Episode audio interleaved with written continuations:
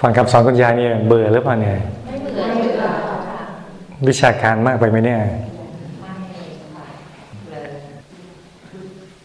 ก็อย่างว่านะเราก็ต้อง หน่อยหนึ่งสุภาพเรียบร้อยหน่อยหนึ่งคำสอนครูบาอาจารย์นะจะไปเติมมุกอะไรมากก็ลำบากถ้าธรรมดาก็เต็มที่ใช่ไหมไม่ต้องเกรงใจแยกแยะให้นะบางทีฟังก็ไม่ พอท่านมาแยกแยะให้แล้วก็เข้าใจ อืมฮึน่าจะได้ขยายความบ้างเนาะจะได้เข้าใจแจ่มแจ้งมากขึ้นไปตอบย้ำเจ้าค่ะมีแล้วไม่อ่านมาฟังคำสอนอันทรงคุณค่า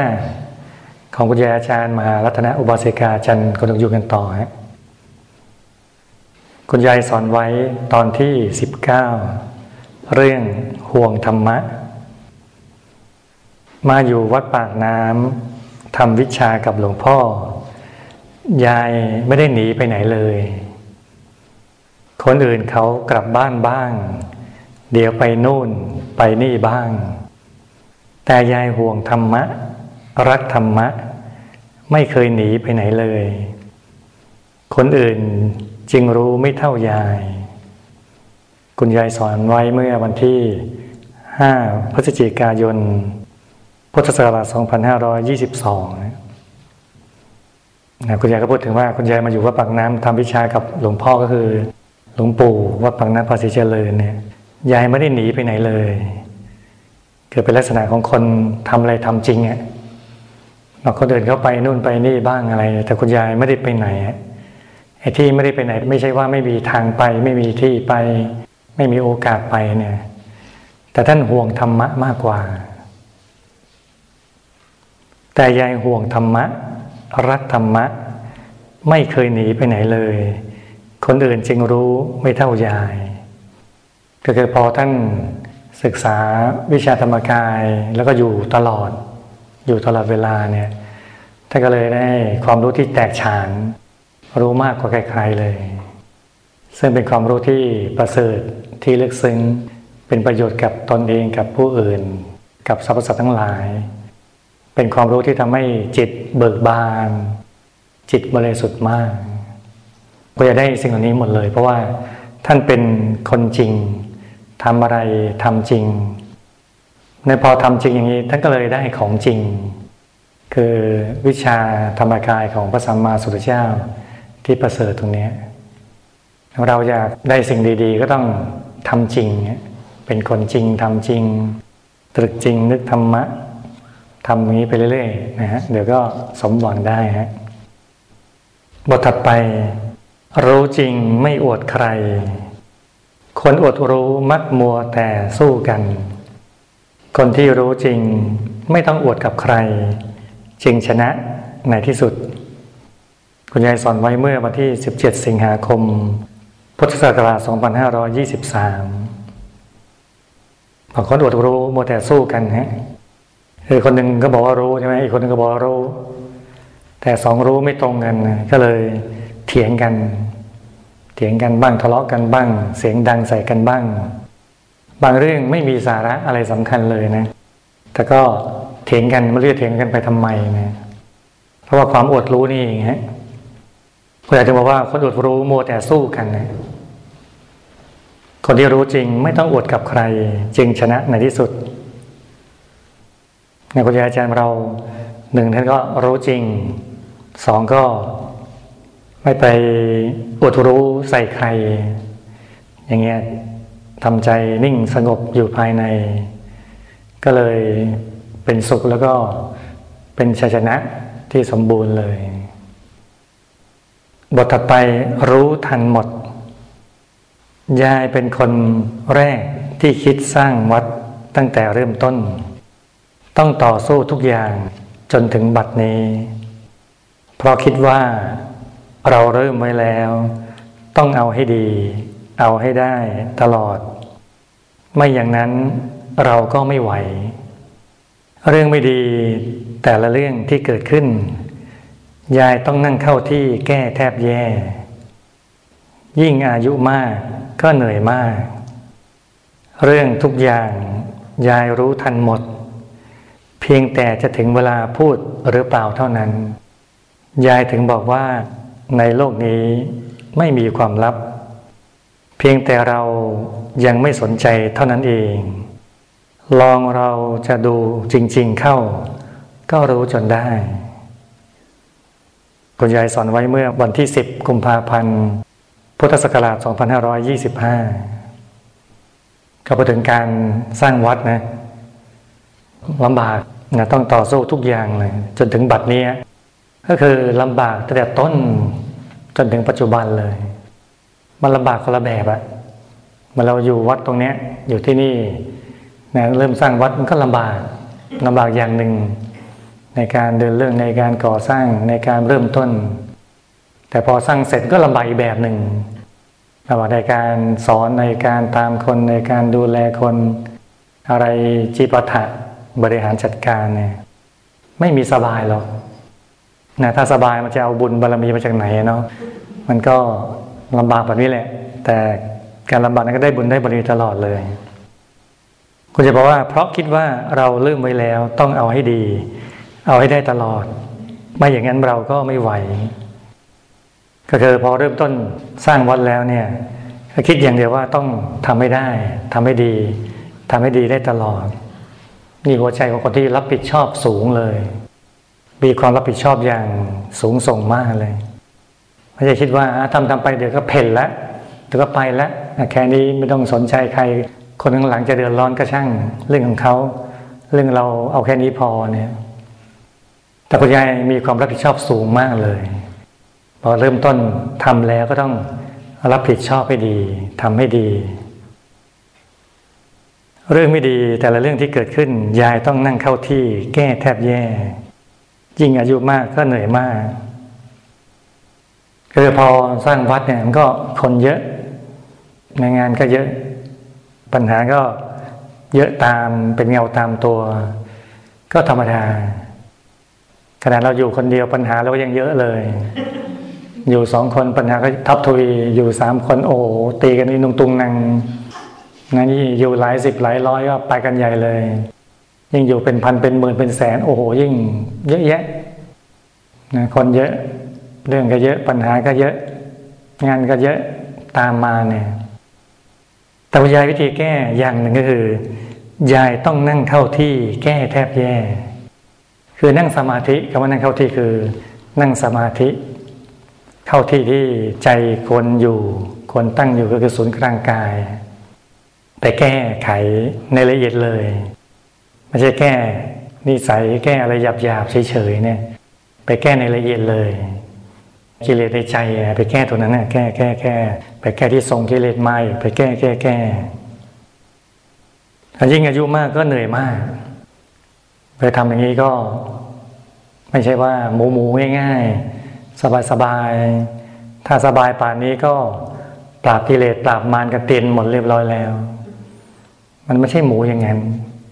มารไม่ใช่หมู หมูก็ไม่ใช่มารแต่หมูมีมัน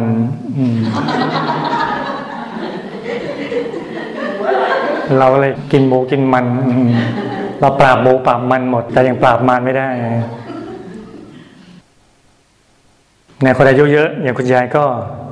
เหนื่อยบ้างก็ธรรมดายิ่งงานมากก็เหนื่อยอีกโดยสังขารมันก็เหนื่อยง่าย ๆ อยู่แล้วเนี่ย มีภาระมากมีงานมากก็เหนื่อยเป็นเงาตามตัวเลยคุณยายบอกว่าเรื่องทุกอย่างยายรู้ทันหมด เพียงแต่จะถึงเวลาพูดหรือเปล่าเท่านั้นคุณยายแน่มากเลยเออจิตท่านบริสุทธิ์มากท่านรู้หมดเลยนะ รู้ รู้ใจคนแค่เดียวๆนะ รู้เป็นหมู่นี่ยังได้นะ เป็นกลุ่มเลยนะถึงเวลาทั้งศาลา มีกี่คนมีกี่ท่าน รู้พลึบหมดเลยอย่างพระสัมมาสัมพุทธเจ้า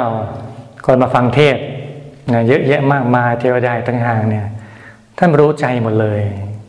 รู้หมดแล้วก็ไปชำระล้างใจ จนคนฟังเทศเนี่ย จะมีความรู้สึกว่าท่านเนี่ยเทศให้เราฟังคนเดียว มันเจาะถึงใจ ถึงใจเลยแนวเรื่อทุกอย่างยายรู้ทันหมดเพียงแต่ว่าจะถึงเวลาพูดหรือเปล่าเท่านั้นนะคนนั้นคนนี้จะมาบอกอย่างนั้นบอกอย่างนี้ แต่ว่าใจบางทีคิดอีกแบบหนึ่งทำอีกอย่างหนึ่งคุณยายก็รู้ทันนะแต่ก็อะอะหยุนๆไปเฉยๆไปเงียบๆไป เพราะว่าก็เป็นนักสร้างบารมียังไม่หมดกิเลส อยู่เนี่ยก็ค่อยๆประคองกันไป ประคับประคองกันไปเนี่ยยายถึงบอกว่าในโลกนี้ไม่มีความลับ เพียงแต่เรายังไม่สนใจเท่านั้นเอง ลองเราจะดูจริง ๆ เข้าก็รู้จนได้คือต้องอยากรู้ถึงจะรู้นะ ไม่ใช่ว่าบอกว่าโอ้ย ไม่ต้องไปบอกหลวงพ่อคุณยายหรอกท่านรู้อยู่แล้ว ไม่ใช่บางเรื่องอะ มันต้องอยากรู้ถึงรู้ เหมือนยังไงดี ถ้าเหมือนของหยาบ ๆ เนี่ย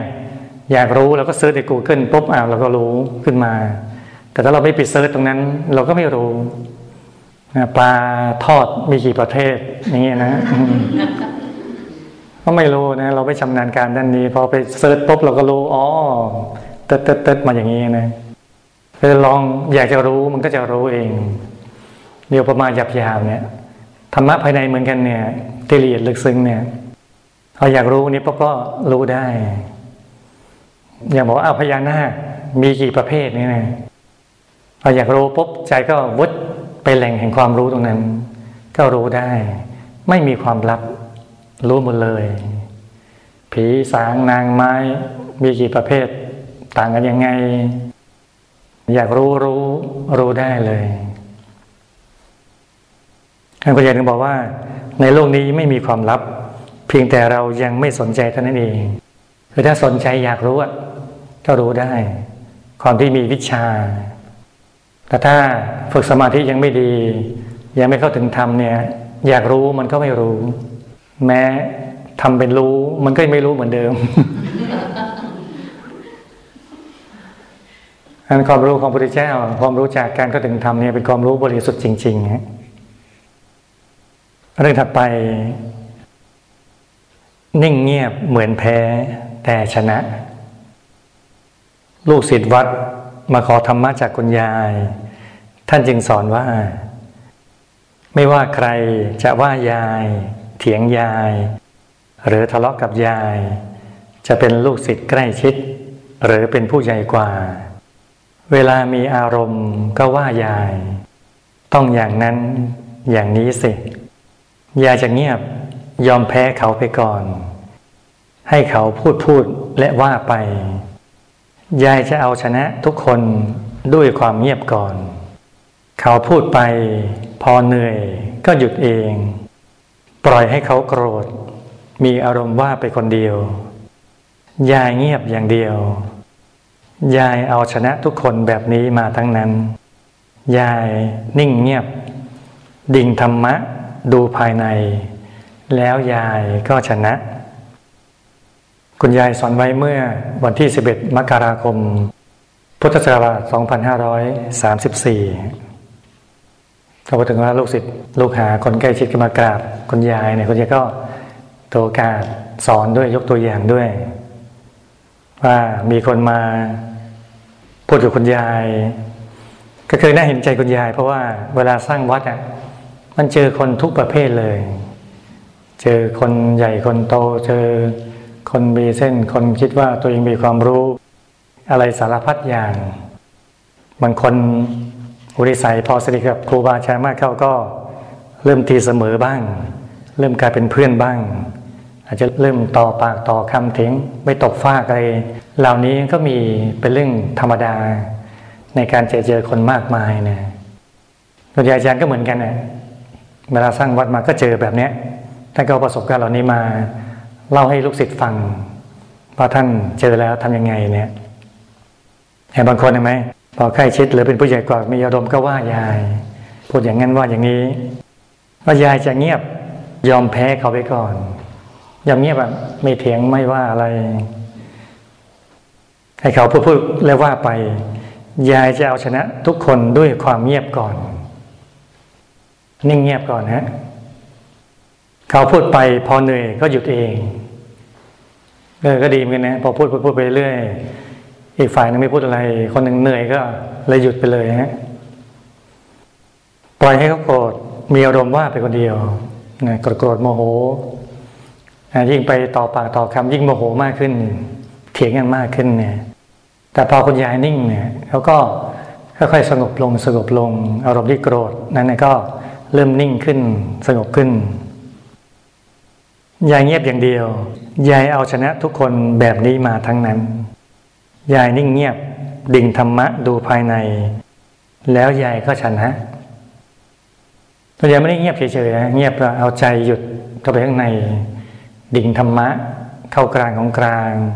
ที่บริสุทธิ์มากขึ้นมากขึ้นไปเรื่อยฉะนั้นเวลาท่านฟังก็เฉยๆนิ่งเฉยสบายอย่างเดียว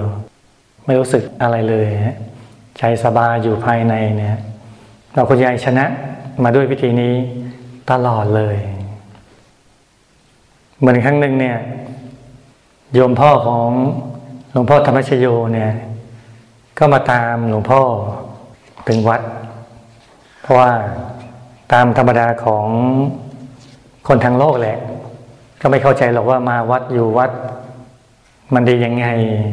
จะประเสริฐยังไงก็ไม่เข้าใจฮะตอนนั้นหลวงพ่อเราก็ยังไม่บวชนะเป็นคารวะอยู่เนี่ยถ้าเราเข้าใจว่าเนี่ยโดนแม่ชีหลอกโดนคุณยายอาจารย์หลอกนี่ยนั่นพอมาตามถึงวัด พอมาเจอคุณยายอาจารย์เราท่านก็ว่านะว่าตามภาษาที่พ่อรักลูกอะก็ว่าว่าคุณยายว่าว่าว่าว่าคุณยายก็ดี นิ่งเงียบอย่างเดียวเลย นิ่งเงียบ พอยมพ่อพูดจนเหนื่อย ก็คือใช้สูตรนี้เลย ตามที่คุณยายสอนเลยพูดพูดไปเลยมันก็เหนื่อยนะว่าว่าว่าไปมันเหมือนเตะบอลข้างเดียวอะถ้าเตะไปเตะมายังเตะไปเตะมามันนี่เตะไปเงียบเข้าป่าไปเลยฮะเตะไปลูกเงียบไปเลยเตะไปลูกเงียบหายไปเลยฮะไม่มันพอพูดไปพูดมาเหนื่อย กลับเลยฮะแต่ตอนหลังท่านเข้าใจนะโยมพ่อเขาเข้าใจในภายหลังนะแต่พูดถึงว่าตอนนั้นเนี่ยไม่เข้าใจไงเอากลับไปคุณยายก็ให้คุณไปตามหลวงพ่อเราไปตามหลวงพ่อมาก็อ้าวนั่งธรรมะกัน ให้นั่งสมาธิพอนั่งสมาธิเสร็จสองทุ่มก็ให้กลับอ้าวคุณกลับไปฮะก็กลับ แล้ยายเก็บความลับในเงียบ เงียบนานเลยนะ นานมาก เข้าใจว่าน่าจะเป็นปีอะแล้วก็มาบอกหลวงพ่อในภายหลัง ว่าวันนั้นเนี่ยที่โยมพ่อมาคุณพ่อมาเนี่ยทำอะไรไว้บ้าง สร้างวิรกรรมอะไรไว้บ้างนาไล่หลวงพ่อฟังเนี่ยหลวงพ่อจะบอกว่าเออคุณยายเนี่ย ท่านไม่รู้หนังสือจริง แต่ท่านรู้ จังหวะรู้กาละรู้เทศะก็คือมาบอกหลวงพ่อตอนที่หลวงพ่อท่านอินทรีย์แก่กล้าแล้วหลวงพ่อท่านบอกว่า ถ้าเกิดคุณยายบอกวันนั้นน่ะวันที่โยมพ่อบอกใช่ไหมพอกลับไปปุ๊บก็บอกเลยว่าเมื่อกี้โยมพ่อมาลงเล้งยาย ว่ายายอย่างนั้นอย่างนี้เนี่ยคนที่เป็นคนดีหลวงพ่อเป็นคนดี ก็จะเกรงใจคุณยาย เกรงใจว่าทำให้คุณยายเดือดร้อน ทำให้ยมพ่อบาปด้วย คุณยายก็ลำบากด้วยเราไม่ต้องมาวัดดีกว่า เลยห่างๆวัดดีกว่า ห่างๆจากคุณยายดีกว่า เพื่อรักษายมพ่อด้วยรักษาคุณยายด้วย คืออาจจะคิดอย่างนั้นไป อาจจะเตลิดไปเนี่ยแต่คุณยายรู้จังหวะกาลเทศะอย่างว่าเนี่ยพอเห็นหลวงพ่อท่านอินทรีย์กล้าแล้วค่อยบอก บอกปุ๊บก็ไม่มีปัญหาอะไร ก็เข้าใจทุกอย่าง นั่น คุณยายไม่ธรรมดาเลย นิ่งเงียบเหมือนแพ้ แต่ชนะเราคนวัดเหมือนกันนะ เราก็ต้องอดทนนะงานยิ่งช่วงนี้เขาสรรเสริญเราสูงมากเลยฮะคะแนนสรรเสริญเนี่ยโอ้สูงส่งมากมายเลยเราจึงต้องอดทนอย่างคุณยายนิ่งเงียบเหมือนแพ้เขาอยากว่าว่าไปเรานิ่งเงียบสงบ อธิบายได้ก็อธิบายอธิบายยังไม่ได้ก็เราเขาสงบอกสงบใจซะก่อน ถึงเวลาโอกาสจังหวะก็ค่อยไปพูดไปแนะนำนะเดี๋ยวบุญเขามีบุญเขาพอก็จะแก้ไขได้เองฮะ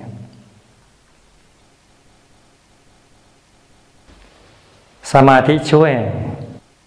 คุณยายสอนวิศวกรก่อสร้างท่านหนึ่ง ที่มากราบคุณยายว่า เวลาเราคิดอะไรไม่ออก ให้หลบไปเงียบๆ ไปนั่งสมาธิ เอาใจรวมเข้าไปในตัว แล้วรวมงานทั้งหมดของเราเข้าไปไว้ในตัวด้วย เราจะคิดออก จะจัดแผนงานของเราออกว่าจะต้องทำอะไรทำอย่างไรจะเห็นชัด นั่งสมาธิทำให้เกิดปัญญายายยังใช้วิธีนี้เหมือนกัน งานในครัวมีปัญหาตรงไหน ยายจะกลับเข้าไปในกุฏินั่งเงียบๆสักพัก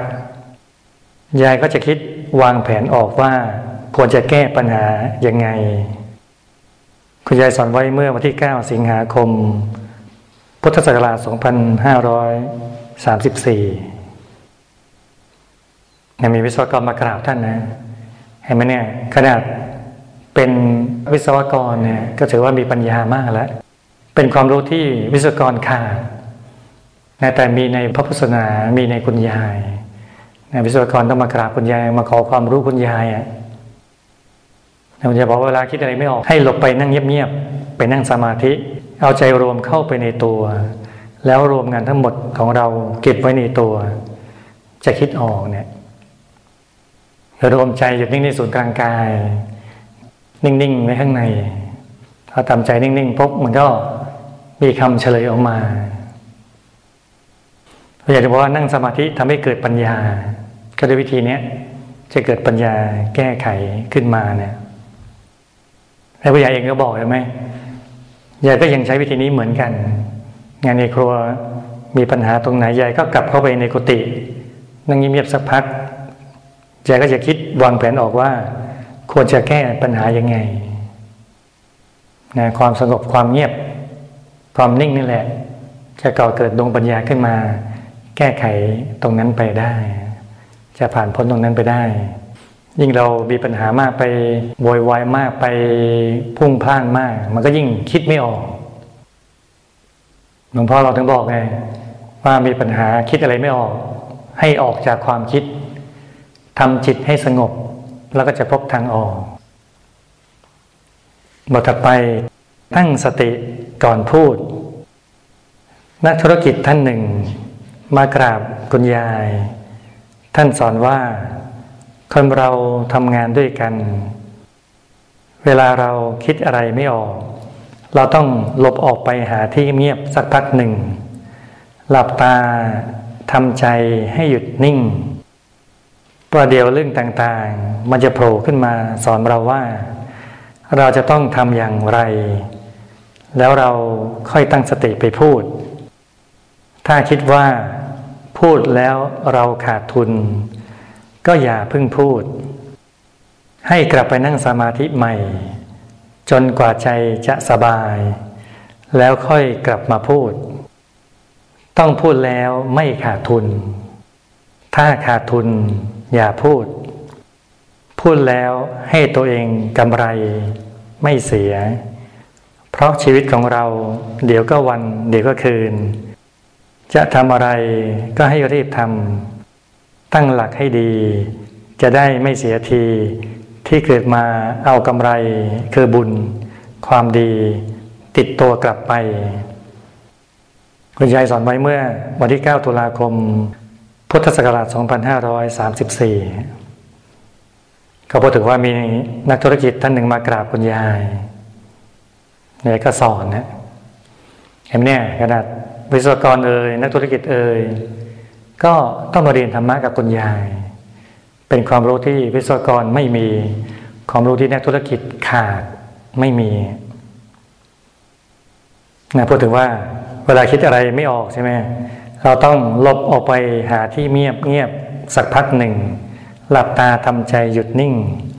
ประเดี๋ยวเรื่องต่างๆ มันจะโผล่ขึ้นมาสอนเราว่าเราจะต้องทำอย่างไร แล้วค่อยตั้งสติไปพูด ก็ทำนองกับเรื่องเมื่อสักครู่เนี่ยถ้ามีปัญหาอะไรคิดไม่ออกพบก็ไปนั่งหลับตา เงียบๆนะไปหาที่เงียบนั่งสมาธิหลับตาทำนิ่งๆไปเนี่ยเดี๋ยวก็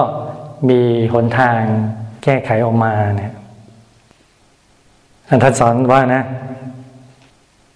ถ้าคิดว่าพูดแล้วขาดทุนก็อย่าเพิ่งพูดท่านฉลาดมากนะสอนนักธุรกิจก็พูดถึงกำไรขาดทุนเนี่ยให้นักธุรกิจเข้าใจง่ายนะ ถ้าพูดแล้วเราขาดทุนอย่าเพิ่งพูด ให้กลับไปนั่งสมาธิใหม่ จนกว่าใจจะสบายแล้วกลับมาพูด